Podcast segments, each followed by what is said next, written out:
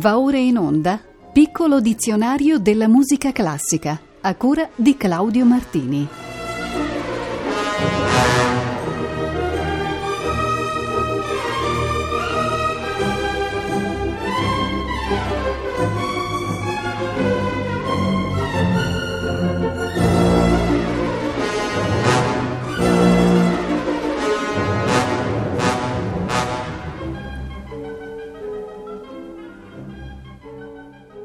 Buonasera, avremo stasera una puntata speciale del piccolo dizionario della musica classica, dedicata al tema del nazionalismo musicale, quel movimento politico, sociale e culturale, e quindi anche musicale, che si sviluppò all'inizio dell'Ottocento in stretta relazione con i movimenti di indipendenza politica sorti in tantissimi paesi europei e non. Al sorgere di nuove nazioni in Europa, fu una reazione contro il dominio della tradizione classica corrente. I compositori iniziarono allora a rifiutare gli standard tradizionali e l'enfasi venne messa sul patrimonio nazionale con l'uso di canzoni, danze e ritmi popolari o adottando soggetti patriottici per opere e poemi sinfonici. Cominciamo con la Polonia di Chopin. La lotta polacca per la libertà dal dominio zarista lo coinvolse appieno e di linguaggio popolare e prorompente in molte sue pagine, specie nelle celebri mazurche.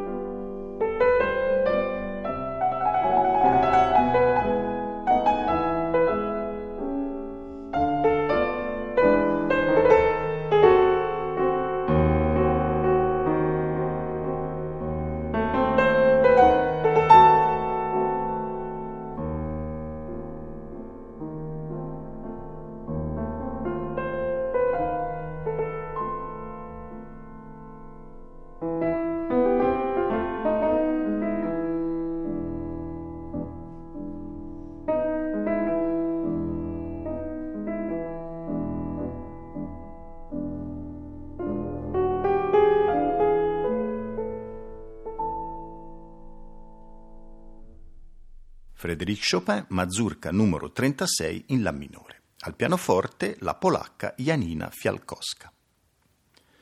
Altra nazione che visse fortemente il nuovo clima fu quella ceca, grazie soprattutto a Bedrich Smetana. Egli sviluppò uno stile musicale nuovo, distante dalle forme e dalle regole troppo fisse della musica germanica e molto vicino alle aspirazioni indipendentiste del suo paese. Col vasto ciclo sinfonico noto come Ma Vlast, la mia patria, assurse al ruolo di padre della musica ceca. Da lui trassero ispirazione musicisti quali Dvorak, Janacek, Novak, Fibic, Suk e molti altri. Ma Vlast ritrae in sei episodi la storia, le leggende e il paesaggio della Boemia e della Moravia. Oggi ascolteremo Sciarca, ispirato alla leggenda di una fanciulla che si vendica di un guerriero straniero che l'ha oltraggiata, il poema è un evidente simbolo del desiderio di rivolta ceca contro gli austriaci. Rafael Kubelik dirige la Boston Symphony Orchestra. thank you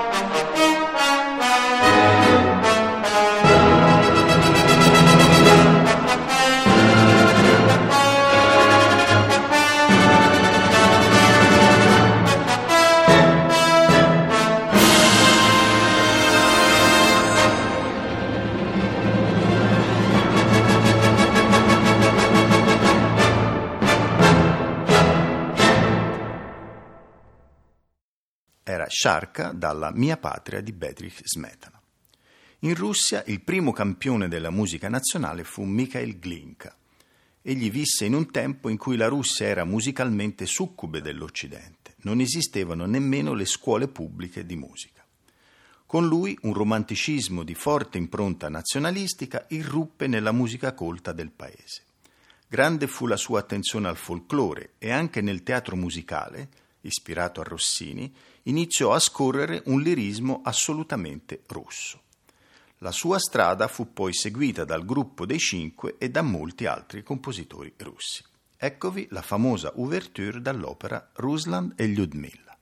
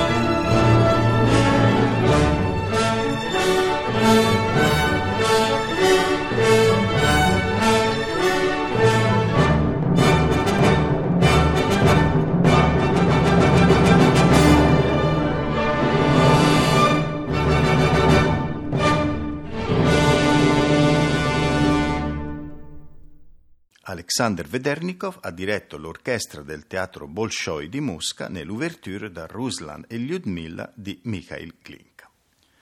Eccoci ora alla Scandinavia.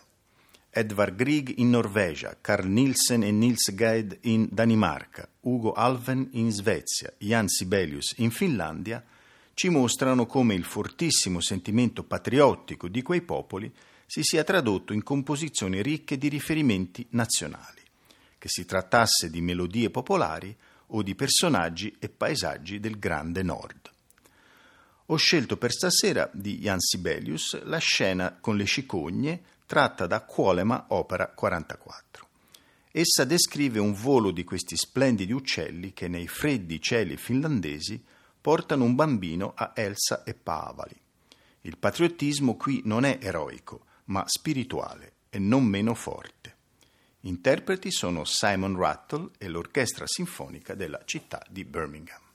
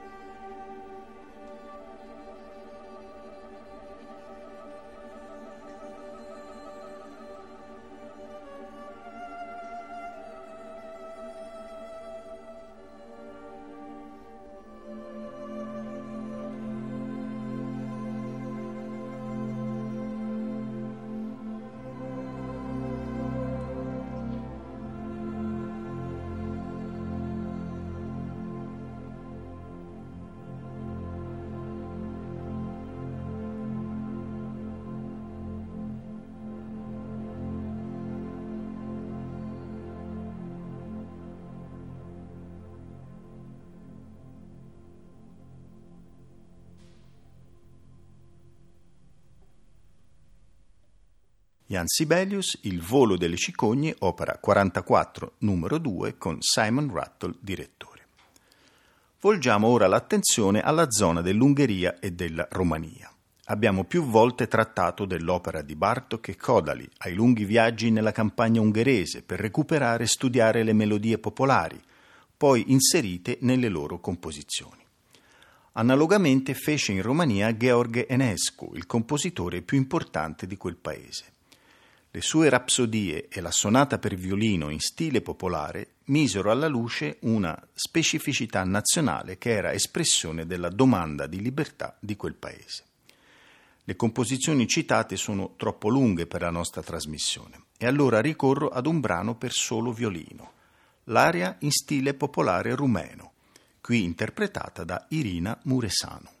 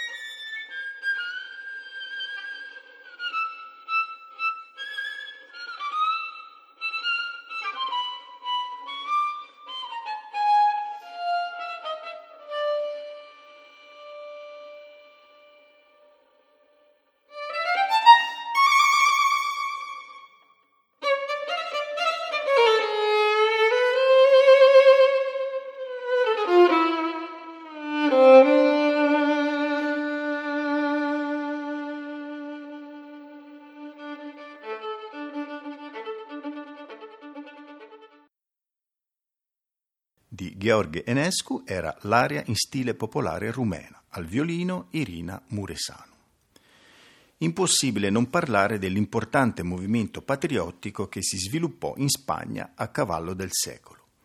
Grandi autori come Albeniz, Granados e De Falla indicarono una via innovativa, immettendo nelle forme orchestrali e cameristiche classiche i profumi ed i contenuti del flamenco e di altri ritmi iberici, e dando spazio anche a strumenti tipici del folklore locale come la chitarra.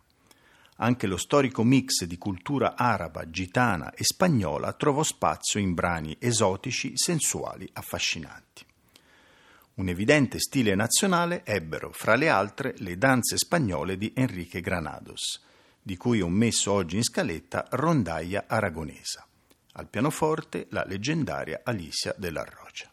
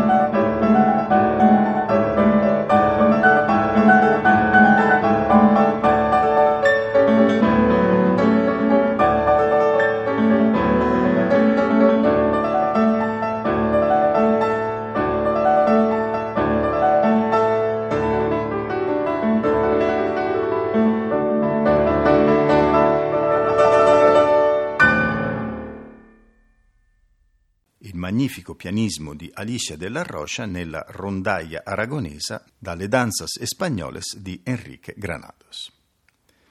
Il Regno Unito fu a sua volta crogiolo di spinte regionali provenienti non solo dall'Inghilterra, ma anche dalla Scozia, dall'Irlanda e dal Galles. Uno dei modi in cui si espresse qui il patriottismo musicale fu il recupero di melodie popolari antiche, nate dalla storica grandezza della cultura britannica. Fecero questo Elgar, Stanford, Perry, Vaughan Williams e in forme diverse Delius, Ireland, Britain. Vaughan Williams scrisse nel 1934 una fantasia su Greensleeves, uno dei temi più evocativi del folk inglese. La leggenda vuole che a comporre il brano sia stato il re Enrico VIII per la futura moglie Anna Bolena. Quest'ultima aveva una malformazione ad una mano e la copriva con delle lunghe maniche verdi, appunto Greensleeves. thank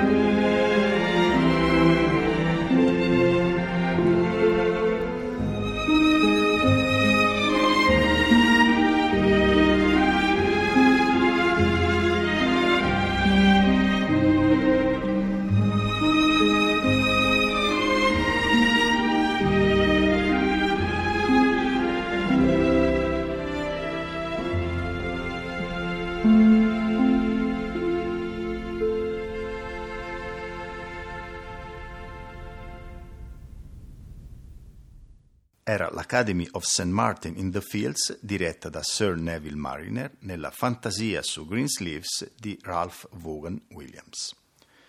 Lasciamo l'Europa per esaminare il nazionalismo in musica nelle Americhe. Cominciamo dal Messico, paese in cui la rinascita nazionalistica nelle arti fu prodotta dalla rivoluzione del 1919-20. Il regime di Álvaro Obregón, iniziato nel 1921, commissionò anche composizioni musicali su temi nazionalistici. Musicisti come Manuel Pons, Carlos Chavez e Silvestre Revueltas introdussero nel lessico musicale classico riferimenti alle culture indigene locali e alla storia dei Maya e degli Aztechi. Vi propongo un brano interessante di Carlos Chavez, che fu anche direttore dell'Orchestra Sinfonica Messicana. Il pezzo si chiama Baile.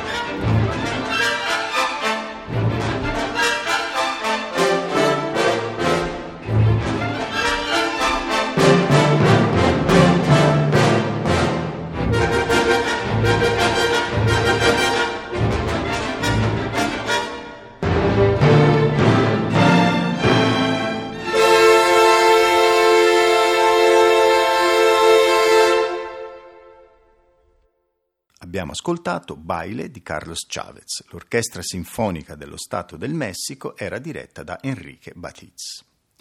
Non molto dissimile fu la storia del Brasile. Lì la spinta liberatrice prese di mira la dominazione portoghese e utilizzò le tante tradizioni culturali del paese, da quella italiana a quella tedesca. L'opera Il Guarani di Carlos Gomes, Le Bachianas Brasileiras di Heitor Villalobos e Le Fantasias Brasileiras di Francesco Mignone sono il riuscito tentativo di calare dentro forme classiche o perfino barocche lo straordinario caleidoscopio di tradizione del paese, quelle indios, quelle nere, quelle creole. Di Francesco Mignone ascoltiamo Congada. Lo esegue Peter Arnesen alla tastiera, mentre Gabriel Castagna dirige la Württembergische Philharmonie Reutlingen.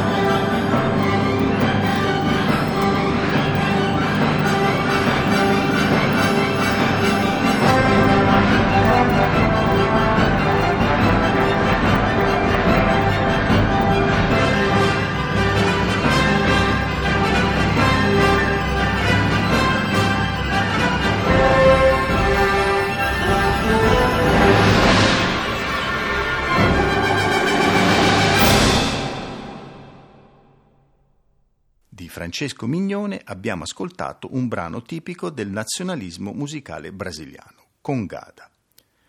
E infine gli Stati Uniti. Qui il nazionalismo musicale non fu tanto l'affermazione di una identità calpestata, ma la presentazione di un nuovo stile, che sintetizzava in maniera originale i mille filoni dell'immenso melting pot americano. Edward McDowell, Charles Ives, Aaron Copland ed altri raccontarono le dinamiche metropoli così come la cultura rurale conservatrice. Una raccolta che si ascolta raramente sono i Woodland Sketches di McDowell, dieci brevi pezzi per pianoforte che recano titoli riferiti al paesaggio americano. Uno dei più affascinanti è questo A Deserted Farm, una fattoria deserta. Lo ascoltiamo da Cécile Licad.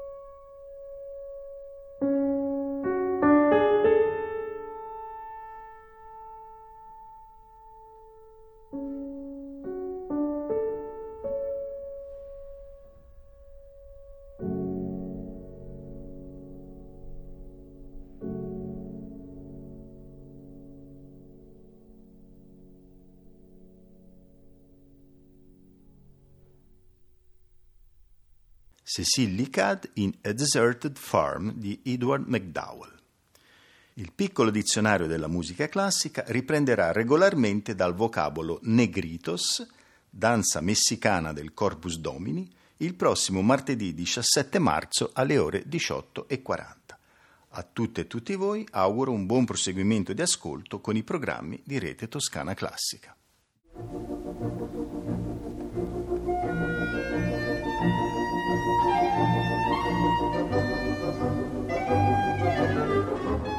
Abbiamo trasmesso Piccolo dizionario della musica classica a cura di Claudio Martini.